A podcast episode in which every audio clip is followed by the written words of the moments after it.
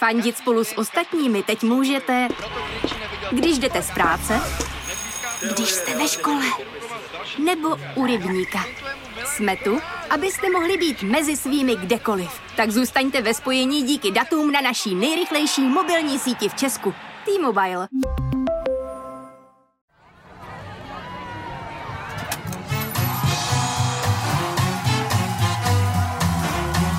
Trafika. Trafika. Konstantina Sulimenka. Ahoj, já jsem Konstantin Sulimenko a tohle je další díl Trafiky. Jak už jste zvyklí, i dnes vám řekneme, co se ve světě dělo podstatného i bizarního. Ale bohužel, dnes to bude naposledy před delší pauzou, kterou si musíme dát. Víc vám k tomu řeknu na závěr pořadu. Teď už ale vítám ve vysílání Hanu Martinkovou a Báru Chaloupkovou, autorky podcastu Zahumny a odbornice na mezinárodní dění. Dámy, vítejte. Ahoj, dobrý den. Ahoj, dobrý den, děkujeme. Eh, Já mám na vás eh, první otázku. Autorky podcastu Zahumny. Poslední díl, který jste měli, byl o Ukrajině. A vyšel, jestli se nepletu, 2. března. To znamená asi týden po tom, co to začalo. Tak přibližně. A byl to váš nejúspěšnější díl, anebo to lidi už týden po začátku konfliktu přestalo bavit a nechtěli, nechtěli o Ukrajině nic poslouchat? Není to náš nejúspěšnější díl, ale je hodně poslouchaný. Byl poslouchaný i vždycky, jako my vidíme velký číslo těch prvních 24 hodin třeba a to tehdy slyšelo i na, vlastně na naše poměry dost lidí, ale poslouchaný není poslouchaná, nejposlouchanější naše epizoda, bohužel nebo bohu díky. Um, to záleží, je um, taková jakoby osobnější, do které jsme pozvali ještě naši kamarádku, novinářku Andreu Procházkovou a ta trhla všechny rekordy, takže Ukrajina nemá ani na ní. A já jsem si všimnul, že vy eh, vydáváte ty epizody s relativně jako delší prodlevou, minimálně v poslední době a plánujete s tím podcastem nějak třeba spustit nevím, častější uh, vydávání nebo s ním prostě postoupit na nějakou uh, jinou novou úroveň, ano? Eh, Já si myslím, že jedna věc je, co bychom rádi a druhá věc je, co je reálně možné. A jelikož máme obě docela náročné hlavní zaměstnání, tak to bohužel na to nemáme úplně kapacitu. A ještě mi řekněte poslední věc. Eh, Vy o sobě mluvíte jako o věčných studentkách mezinárodních vztahů, ale zároveň v té epizodě o Ukrajině jste říkali, že už je máte vystudované. Jak to teda je? Jste studentky nebo už jste absolventky mezinárodních vztahů? My máme intro z dob, kdy jsme byli studentky. Um, a, od té doby jsme ho nepřemluvili. Ale já aspoň formálně ho držím uh, stále platný, protože mám tenhle ten rok pozastavený, ale rozjetý doktorát v mezinárodních vztazích. Takže as, jakoby nelžem, ale zároveň to není ani úplně ta největší pravda. Ano, vy jste už teda vystudovaná a uh, plánujete doktorát? Je, ano, já jsem vystudovaná magistra, ale doktorát bych Doktorát bych ráda, ale zároveň to naráží na stejný kapacitní a časový uh, problémy uh, jako případné častější epizody Human, takže ráda bych někdy třeba v důchodu si udělala doktorát. Ale ono to má zároveň i ten metaforický význam. Jakože podle nás jsou všichni lidi studenti mezinárodních vztahů. Takže my taky. Uh, tak to je dobře, já jsem zvědavý, co jsem dokázal vystudovat z médií za zajímavé otázky pro dnešní den. Uh, připomínám, že našimi dnešními hosty, respektive hostkami jsou Hanna Martinková a Bára Chaloupková a my můžeme na náš mediální kvíz. Trafika. Tak, eh, autorky podcastu Zahumny, to znamená, nemůžeme začít eh, jinak než eh, otázkou z Ruska. Dámy, kdo si ji vezme? tak já. Eh, tak Báro, eh, to určitě budete vědět, protože to sledujete každý den a ta otázka je sice absolutně šíleně těžká a šance, že jste ji někde zaznamenala, je absolutně mizivá, ale já věřím, že jo. Eh, takže se vás zeptám, co si podle pár dní starého průzkumu společnosti Levada Center myslí většina Rusů, že byl hlavní důvod útoku na Ukrajinu? Buď ochrana ruských občanů a ukrajinských civilistů, nebo odvrácení útoku na Rusko, nebo zbavení se fašistů, případně za D zabránění NATO v rozšíření k ruským hranicím. Je to ten typ otázky, kde je všechno správně? Je to ten typ otázky, kde jedna věc je správnější než jiná. Ano. Než i ostatní, tak. Než ostatní. Takže myslím si, že správnější než ostatní je zabranění útoku na Rusko. Zabránění, odvrácení útoku na Rusko, respektive Ano. možnost za. B. To si podle vás myslí nejvíc eh, lidí v Rusku, že eh, donutilo Vladimira Putina udělat agresi vůči suverénnímu státu. Jo. Máte k tomu ještě nějakou analýzu? Uh, já si teda jako hodně myslím, že to je uh, všechno v tom, co jste řekl. Uh, bohužel, ale myslím si, že to klidně může být tohle. Odvrácení útoku na Rusko. To ale není. Není. Je to druhá nejčastější To odpověď. byli ty fašisti? A já se ještě zeptám Hany, Já si, co si myslím, myslí? já si myslím, že je to to první eh, ochrana ruských občanů. Ochrana ruských občanů a ukrajinských civilistů. Vaše analýza k tomu? Um, přijde mi to, já jsem taky myslela, že je to chyták, že je to všechno, ale přijde mi to zkrátka pravděpodobnější a, a je to spíše intuice. Tak eh, vaše intuice, Hano, je správná. Je to tak, uh, takže vám připisujeme bod. Já jsem to měl uh, teda uh, jako filuťácky uh, seřazený podle čísel 1, 2, 3, 4 nejčastější odpověď, to znamená 43% Rusů si myslí, že to byla ochrana ruských občanů a ukrajinských civilistů a nějaké další jako formy té odpovědi, to byla otevřená otázka totiž. Eh, Na druhém místě s 25% odvrácení útoku na Rusko, 21% Rusů si myslí, že to bylo zbavení se fašistů a 14%, že tím Putin zabraňoval na to v rozšíření k ruským hranicím. A další jednotky procent si myslí, že šlo o předejítí třetí světové válce a nebo útok eh, s tím, že si pro sebe eh, mají Rusové zabrat Donbas. Já tady mám ještě k tomu nějaký eh, další zajímavosti, ale eh, nejdřív bych se možná chtěl eh, zeptat vás. Vy jste třeba právě v té epizodě o Ukrajině mluvili hodně o přijímání, respektive příslibům přijímání Ukrajiny do Evropské unie. A zároveň jste řekli, že to je relativně jako dlouhý proces a je nepravděpodobné, nebo není úplně jisté, že, že projde tak rychle, jak právě politici teď deklarují. A Stojíte si zatím vlastně i s událostmi posledních dní? Připomínám, že ta epizoda je asi měsíc stará, takže Já si myslím, že už se přestalo mluvit přímo o přijímání Ukrajiny do Evropské unie a že už teď ty deklarace jsou spíše k tomu, že dostane status kandidátské země. Což je problematický, a my jsme o tom mluvili hlavně z hlediska Ukrajiny, což je problematický jednak protože nevíme vlastně, který Ukrajině přesně bychom, když takto členství přistýbili, protože s Krymem bez Krymu, s Donbasem bez Donbasu, ještě možná si Rusové zaberou něco jiného, i když je to nepravděpodobný. A tím, že vlastně nemáme vyřešený, tyhle, nemáme vyřešený tyhle teritoriální otázky, tak je strašně těžký přislíbit to členství. A to se týká i na to. A tím pádem ten status té kandidátské země by znamenal, že Ukrajině můžeme pomoct, můžeme jí dávat, um, můžeme jí radit s reformami, můžeme tam posílat experty, můžeme tam posílat strašný balíky peněz a zároveň nás to udrží trochu Pořád tam bude ta hranice, která nás bude od Ukrajiny trochu oddělovat a bude to institucionálně. To znamená, um, z té jako logistické stránky a z hlediska uh, té organizace jako takový, tak to bude pořád udržitelný. Takže tohle si myslím, že je teďka nejpravděpodobnější varianta, která se možná povede, možná ne, možná tam vznikne úplně nějaký nový koncept toho, jak k Ukrajině přistupovat, ale myslím, že prostě ta reálná forma pomoci bude taková, že tam budeme posílat peníze na obnovu, na podporu a budeme tam posílat nějaký experty, kteří budou pomáhat s reformama a, a stavět ty instituce vlastně znova. Mám tomu tím pádem, Báro, rozumět tak, že se po válce, doufejme, že už brzo, vlastně v podstatě nic nezmění. Evropští politici budou dál Ukrajině slibovat uh, nebo dávat ten status kandidátské země, to znamená slibovat někdy v horizontu uh, XY let to, že uh, se přijme do Evropské unie a reálně se o tom nebude úplně uvažovat. No, změní se rozhodně to, že na Ukrajinu potečou miliardy eur, které by tam jinak netekly, což jakoby není málo, jasně ta výchozí pozice je jiná. Je to Potřebujete tak. proto, abyste tu zemi prostě jako dostali, vlastně jako vybudovali v nějakých eh, případech úplně znovu.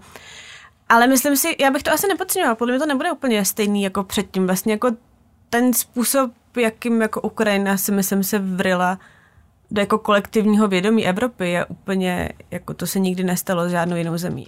Způsob, jakým prezident Zelenský vlastně jako emočně apeluje na Evropu, tak, uh, tak jsme vlastně jako taky nikdy nezačali. A podle mě funguje. Funguje nejenom jako v dopadech na politiky, ale i v dopadech na veřejnost.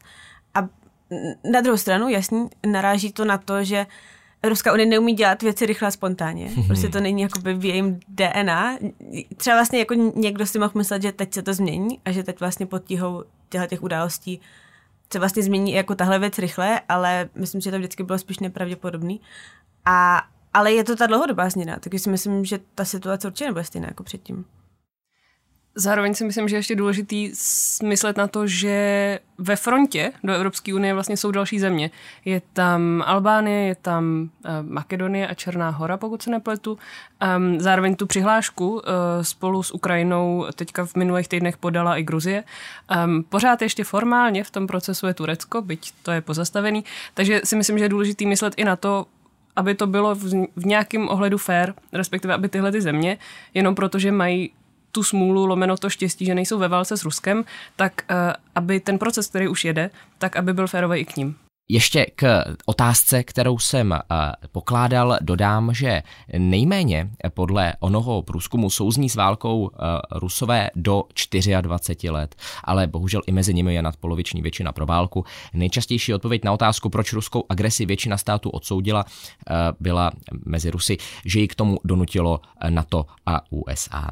Opět jen u nejmladších ročníků to byla odpověď, že si většina světa myslí, že Rusko porušilo mezinárodní právo. A úplně poslední věc, kterou k tomu dodám, je, že eh, na spravodajském serveru Seznam zprávy jsme spustili spravodajství v ukrajinštině. Doporučuji, pokud máte nějaké eh, ukrajinské uprchlíky, známé, nejenom uprchlíky samozřejmě, tak eh, doporučte a sdílejte, prosím. A posuneme se dál, posuneme se trochu na západ, nevím nakolik na západ mentálně, protože se podíváme do Maďarska. Uh, takže, ano, na vás spadla tahle ta otázka. A já se vás ptám, kdo podle maďarského ministra zahraničí Petra Sjarta nepřijatelně zasahuje do nadcházejících maďarských voleb.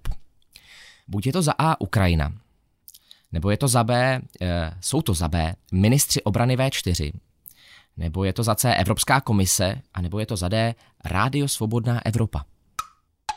Zase, mohlo by to být všechno z výše zmíněného, ale myslím si, že to jsou ministři obrany V4. A co vás k tomu vede? Protože uh, naše paní ministrině Černochová odmet, odmítla jet na, a teď nevím, jestli to byl summit, nebo nějaká schůzka jenom, ale každopádně uh, se odmítla setkat se svými maďarskými protějšky kvůli jejich, um, řekněme, ambivalentnímu přístupu k ruské válce na Ukrajině. Takže možnost B, ministři obrany V4, to jsem vám tam dal jako vějíčku.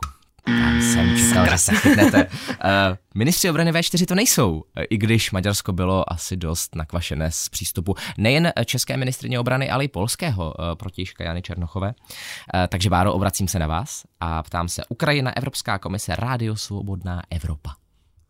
Já zůstanu u klasika a zvolím Evropskou komisi. Eh, že by nenáviděla, mm, eh, nenávidělo Maďarsko Evropskou komisi tak moc, že eh, na ní svádí i případnou Myslím, prohru. Statisticky, já jsem ten výrok neviděla, takže ale statisticky mi to přijde nejpravděpodobně. Myslím, že tahle analýza nemá vůbec nic, jako co by se jí dalo vytknout. Evropská komise to nicméně není. Je to zase za A, je to Ukrajina, podle eh, Petra Siarta. Eh, je to Ukrajina, která se vměšuje do těch vnitřních záležitostí Maďarska a to proto, že Volodymyr Zelenský třeba měl ten svůj projev o... O Viktorovi. O Viktorovi, tak Viktore, já jsem chtěl na které straně stojíš? Viktor. A jen dodám, že volby se v Maďarsku konají dnes, tedy v neděli, kdy posloucháte. Eh, opozice kandiduje v jednom sjednoceném bloku, ale navzdory tomu se předpokládá, že vyhraje opět Viktor Orbán, který vládne nepřetržitě už 12 let a čím dál víc omezuje v Maďarsku demokratické principy. Provokativní otázka. Měli bychom vystoupit z V4 nebo iniciovat její úplné zrušení? Protože prostě Maďarsko?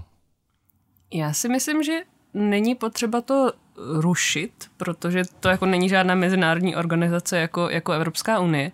A zároveň v posledních měsících a určitě týdnech je spíš problém to, že Maďarsko je vlastně jediný z těch čtyřech, který se chová nějakým způsobem nepřijatelně. Takže um, pokud bychom se o něčem bavili, tak eh, říct um, Maďarsku nějak taktně, že jakoby už v našem klubu uh, není zcela vítáno. A jak byste, um, jak byste to taktně řekla Viktoru Orbánovi? Já naštěstí Viktore. nejsem, nejsem hey, diplomat. Viktore. Hej, kámo. Um, No, uh, ta... Všechno jedno končí. Bo, bohužel přesně, bohužel... Ne, není to tebou, je to mnou. bohužel, bohužel neumím maďarsky, takže nevím ani žádná maďarská zprostá slovíčka.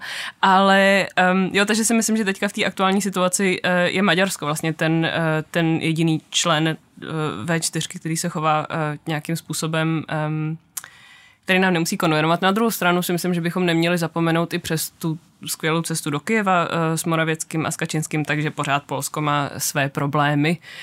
Um, takže to si myslím, že, že trošku vlastně zapadá a řeší to i Evropská unie, jo, jestli teďka má dál uh, vlastně trestat nebo zkoušet nějakým způsobem motivovat Polsko a Maďarsko k tomu, aby dodržovali vládu práva. Um, takže pořád ty problémy tam jsou, ale myslím si, že to pořád není úplný důvod k tomu nějakým způsobem práskat dveřma za sebou z V4, protože nemyslím si, že by to mělo nějaký uh, valný účinek, respektive, že by se to vlastně vyplatilo dělat to drama um, kvůli, kvůli V4. Mně přijde, že vlastně V4 se může trochu odkopat sama, že není potřeba jí jako rušit, ale prostě ztratí jako relevanci a třeba prostě můžeme víc jako v těchto věcech spolupracovat s Polákama, s Baltem a může vzniknout prostě jako nová nějaká jako v diplomatická osa. Že jako bych síly napnula k tomuhle tomu, k nějakému jako pozitivnímu vytváření jiných vazeb, který navíc jako Česku dlouhodobě chybí a i díky tomu si myslím, že je jako těžší z té V4 prostě odejít, protože jako tam není takhle silná alternativa mnohdy. Pojďme se vrátit k nám uh, spoza humen, uh, abych tak řekl, uh, zase do, do kotliny a podíváme se na to, co se dělo na Pražském hradě uh, minulý týden. Takže uh, kauza Balák je jasná, musíme o ní mluvit, protože prostě hýbe světem, respektive Českem. A tak se vás, Báro, ptám, uh, čím Pražský hrad neodůvodňoval uh, udělení milosti Miloši Balákovi? Buď, že byl bezúhoný, nebo že byl pracovitý, nebo že je eh, přínosem pro společnost, a nebo že je vysoce kvalifikovaný. Co tam nebylo? Co tam nebylo? Takže tam byly všechny tři, kromě ty čtvrtý. Uh, to znamená, kromě je vysoce kvalifikovaný. Uh, ne, ne, ne, jo, byly uh, tam tři. Jasně, krom... jo. tři tam byly a jednu jsem si vymyslel. Jo, takže a uh, ještě jedno. Byl bezúhoný, uh-huh. nebo je pracovitý, nebo je přínosem pro společnost, anebo je vysoce kvalifikovaný. Čím to neudo- neodůvodnil Pražský hrad? Podle mě nebyl přínos pro společnost, ale ty si teda nejsem jistá. Eh, takhle jsem to i formulovala, abyste si nebyla jistá. Takže no. já vás můžu ještě chvíli mást, jestli chcete. Ne, ne, ne, já nic jiného nevymyslím. uh, za C je přínosem pro společnost. No, není a nebyl. No, máte pravdu? Je to tak, tohle, tohle neřekl ani Pražský hrad, uh, že byl Miloš Balák to, to, to už je moc spinu. uh, každopádně uh, k tomu asi není potřeba udělovat Udělovat vyznamenání? Udělovat vyznamenání. Milost. Chtěl jsem říct, k tomu není dávat potřeba, potřeba dávat až moc kontextu, protože ta zpráva se samozřejmě vyskytla úplně všude. Miloš Balák byl omilostněn poté, co byl odsouzen na tři roky za ovlivňování veřejných zakázek a udělení milosti vyvolalo bouřlivé reakce. Jakub Michálek označil Zemana za, za šmejda. Europoslanec Zdechovský zase, se zase ptal, jestli si Zeman dělá prdel. A podle ústavního právníka profesora Kysely byla ale milost udělena a nedá se s tím už nic dělat. Podíváme se na prezidentské volby, které nás čekají za necelý rok. A já se ptám teda Hany tím pádem, eh, kdo z následujících lidí má podle současných kurzů Fortuny v tuto chvíli největší šanci stát se příštím českým prezidentem či prezidentkou. A vybral jsem samozřejmě ty jaksi nepravděpodobné kandidáty, takže třeba to typujete Jo, takže správně. bereme, řadíme od konce, dobře. Kdo je z následujících lidí nej, má největší šanci? Takže buď je to Jan Kraus, Nebo je to Monika Babišová, nebo je to Pavel Novotný, a nebo je to Světlana Vitovská. Já se bojím, že nemám empatii, nebo nemám dostatečnou empatii, abych um, zjistila, jak se cítí voliči, případní voliči uh, těchto lidí, nebo který z těch lidí bude uh, nejviditelnější, ale um, nedělá mi to radost, ale myslím si, že je to Pavel Novotný. Pavel Novotný. Vede vás k tomu jeho široká mediální expanze, abych tak řekl. Ano, my, myslím si, že je to čistě věc um, toho, že je člověk nějakým způsobem exponovaný a lidi ho znají a tím pádem potom uvedou to jméno. Uh, to není průzkum, jenom abych tak uh, Ale Fortuna, řekl, je to, je to Fortuna a jsou to čísla, které jsou fakt vysoký, takže oni to tak jako nadstřelili taky trochu asi u některých a podstřelili u jiných, ale to bizár kandidáti, jo. takže Pavel Novotný furt? Uh, asi jo. Já vůči vaší analýze zase nemůžu říct ani nic. Uh, Pavel Novotný.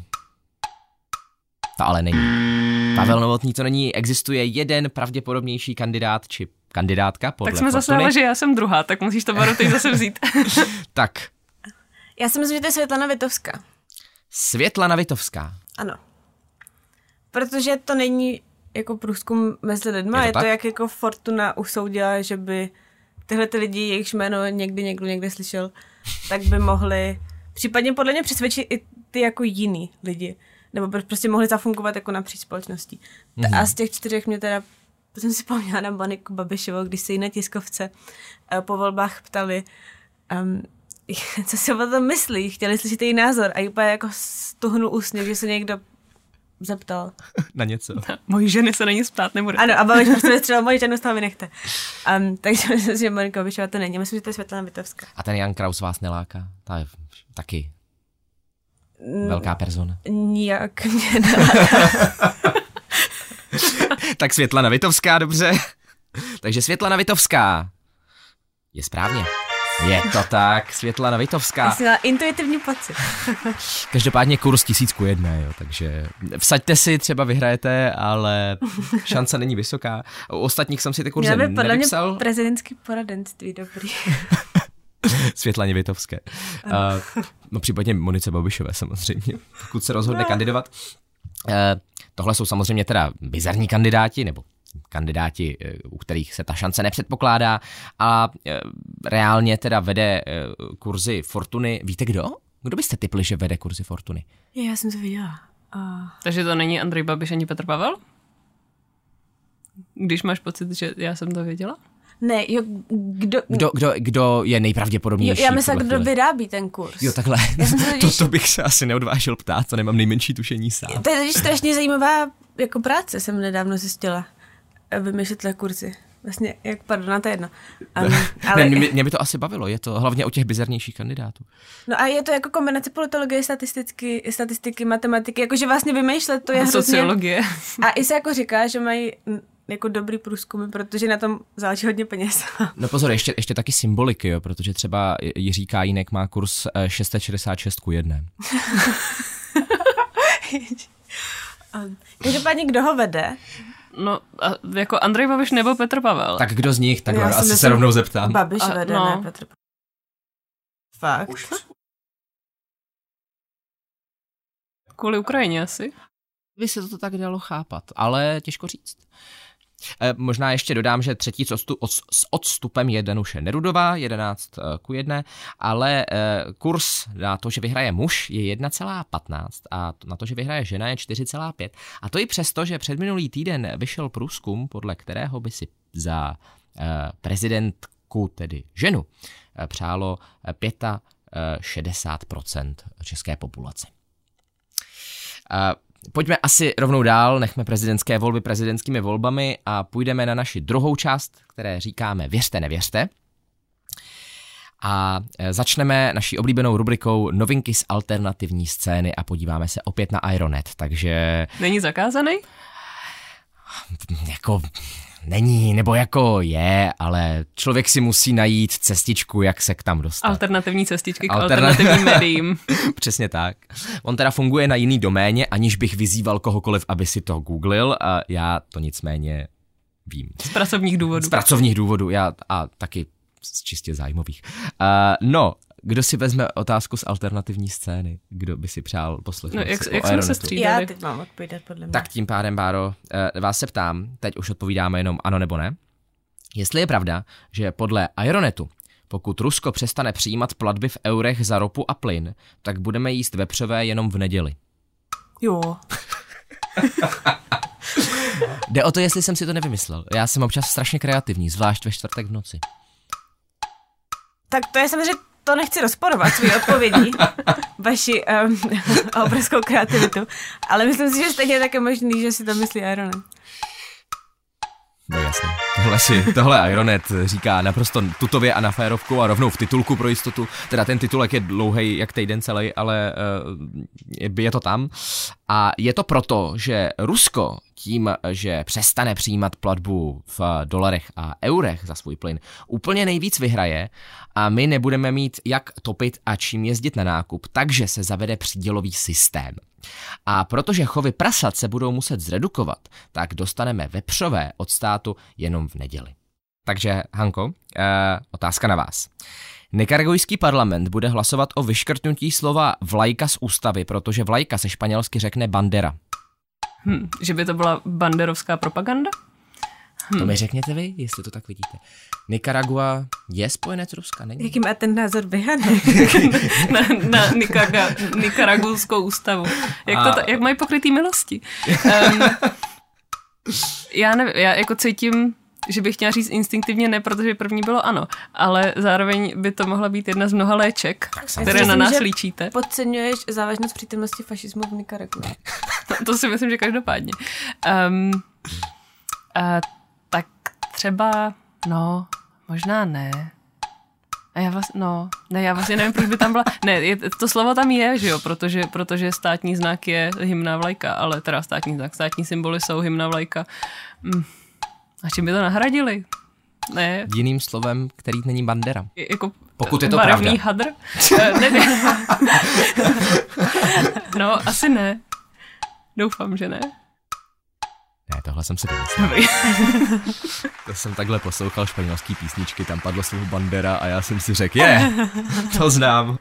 A musel jsem z toho složit. Teda Shakira nespívá. Bandera, bandera. Uh, ne, to není, to není Shakira.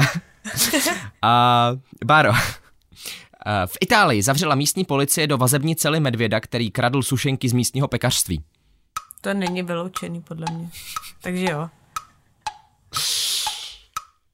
Ale tohle ne. Ne? Tohle ne. Tohle je založeno na pravdivém příběhu, ale úplně pozměněno. Oni ho nechali hladovět. Oni ho eh, vyhostili v italském městečku Rocosaro, eh, pardon, Rocoraso, eh, a tam museli toho medvěda dokonce vyhošťovat na dvakrát. Jako do Francie nebo kam? Do hort. no. Ale bylo by to super. Vrať se, odkud si přišel, medvěde. Ale já nejsem z Francie. Uh, Z Rumunska. Uh, ne, tenhle ten uh, medvěd, uh, tam totiž jednou ho vyhostili, on se tam vrátil. Poprvé se ho vyhostili, protože uh, kradl si sušenky. Po druhý se vrátil a hrál si s místními psy. A eh, tam ho jako, jako uspali, odvezli ho asi 40 kilometrů do Alp a teď uh, se nechali slyšet, že doufají, že už se teda jako nevrátí, že tam je nějaká početná komunita medvědů. Ty jsem dělal kamarády. Probudí bez sušenek, bez psů. co bude dělat.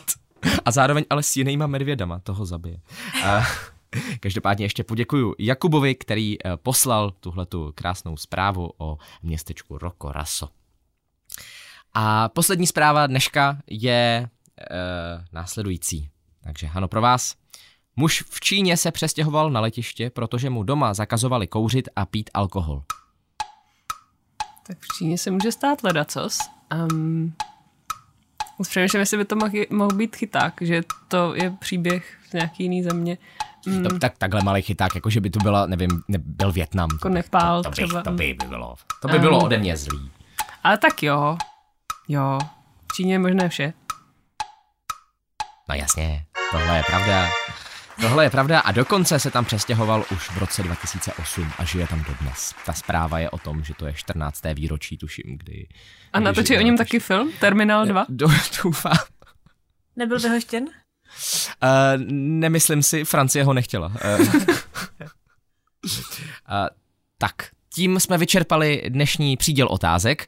Já jsem v průběhu úspěšně přestal počítat skóre. Mám takový pocit, že obot víc má Vára, ale je to tak, že jsme se přece dohodli, že budeme tady pro podcast za humny body sčítat, takže vyhrál podcast za humny. Podle stejně. Já si myslím teda taky, že máme stejně. Máme stejně. Já si, máme stejně, no. Tak tím pádem, uh, jako vy ještě nevíte můj geniální systém počítání bodů, jo. Tak, ale jestli chcete, můžeme vás jako, rozsoudit. Jedna, tři, čtyři a druhý tři, dva, nebo... uh, nechme to být. můžeme vás rozsoudit soudit, jestli chcete některá vyhrát. Existuje tady ještě jedna otázka, která, která říkáme číslo týdne? Tak klidně. Tak pojďme vás rozsoudit. Od 25. února po 31. březen bylo v Česku 234 tisíc pozitivních případů covidu. A já se vás ptám, kolik z toho byli pozitivně testovaní Ukrajinci? Kolik uh, to bylo, ne v procentech, ale v absolutních číslech z 234 tisíc kolik bylo uh, pozitivních Ukrajinců, uprchlíků z Ukrajiny. Kolik byste Nula, řekl? podle mě. Z nějakého důvodu, nevím z jakého, ale z nějakého procesního. Hmm. Já si taky myslím, že je to málo a ne nutně, že by neměli covid stejně jako všichni ostatní, ale protože se netestují. Ale tak já řeknu třeba 1200. Je to teda zhruba 2,5 tisíce podle těch uh, údajů, které psali seznam zprávy. A hospitalizovaných je k minulému pondělí 9. Takže... Uh, přejeme hodně zdraví. Přejeme hodně zdraví a chceme hlavně uh, teda říct, že ukrajinští uprchlíci opravdu neblokují nemocnice pro naše lidi. Uh, takže blíž byla teda Hana. Tím pádem gratuluji Haně. Asi. Což, a můžeme to ale udělat tak teda, že Bára měl obot víc a teď máme stejně? A jo, může. Můžeme to udělat tak. A oběma vám přiděluju 100 bodů za, jen tak, protože můžu. E, takže tím pádem tohle už je z dnešní trafiky úplně všechno, takže já děkuji uh, Haně a Páře z podcastu Zahumny, že přišli. My děkujeme za pozvání. Děkujeme. A ještě dodám, že trafika teď uh, se na celý duben odmlčí, ale v květnu, doufáme, že už v květnu se vrátíme s lepší a ještě uh, řekněme, remastrovanější e, trafikou, než na kterou jste byli zvyklí, takže se máte na co těšit a teda v květnu ahoj, budu se na vás moc těšit. Trafika Konstantina Sulimenka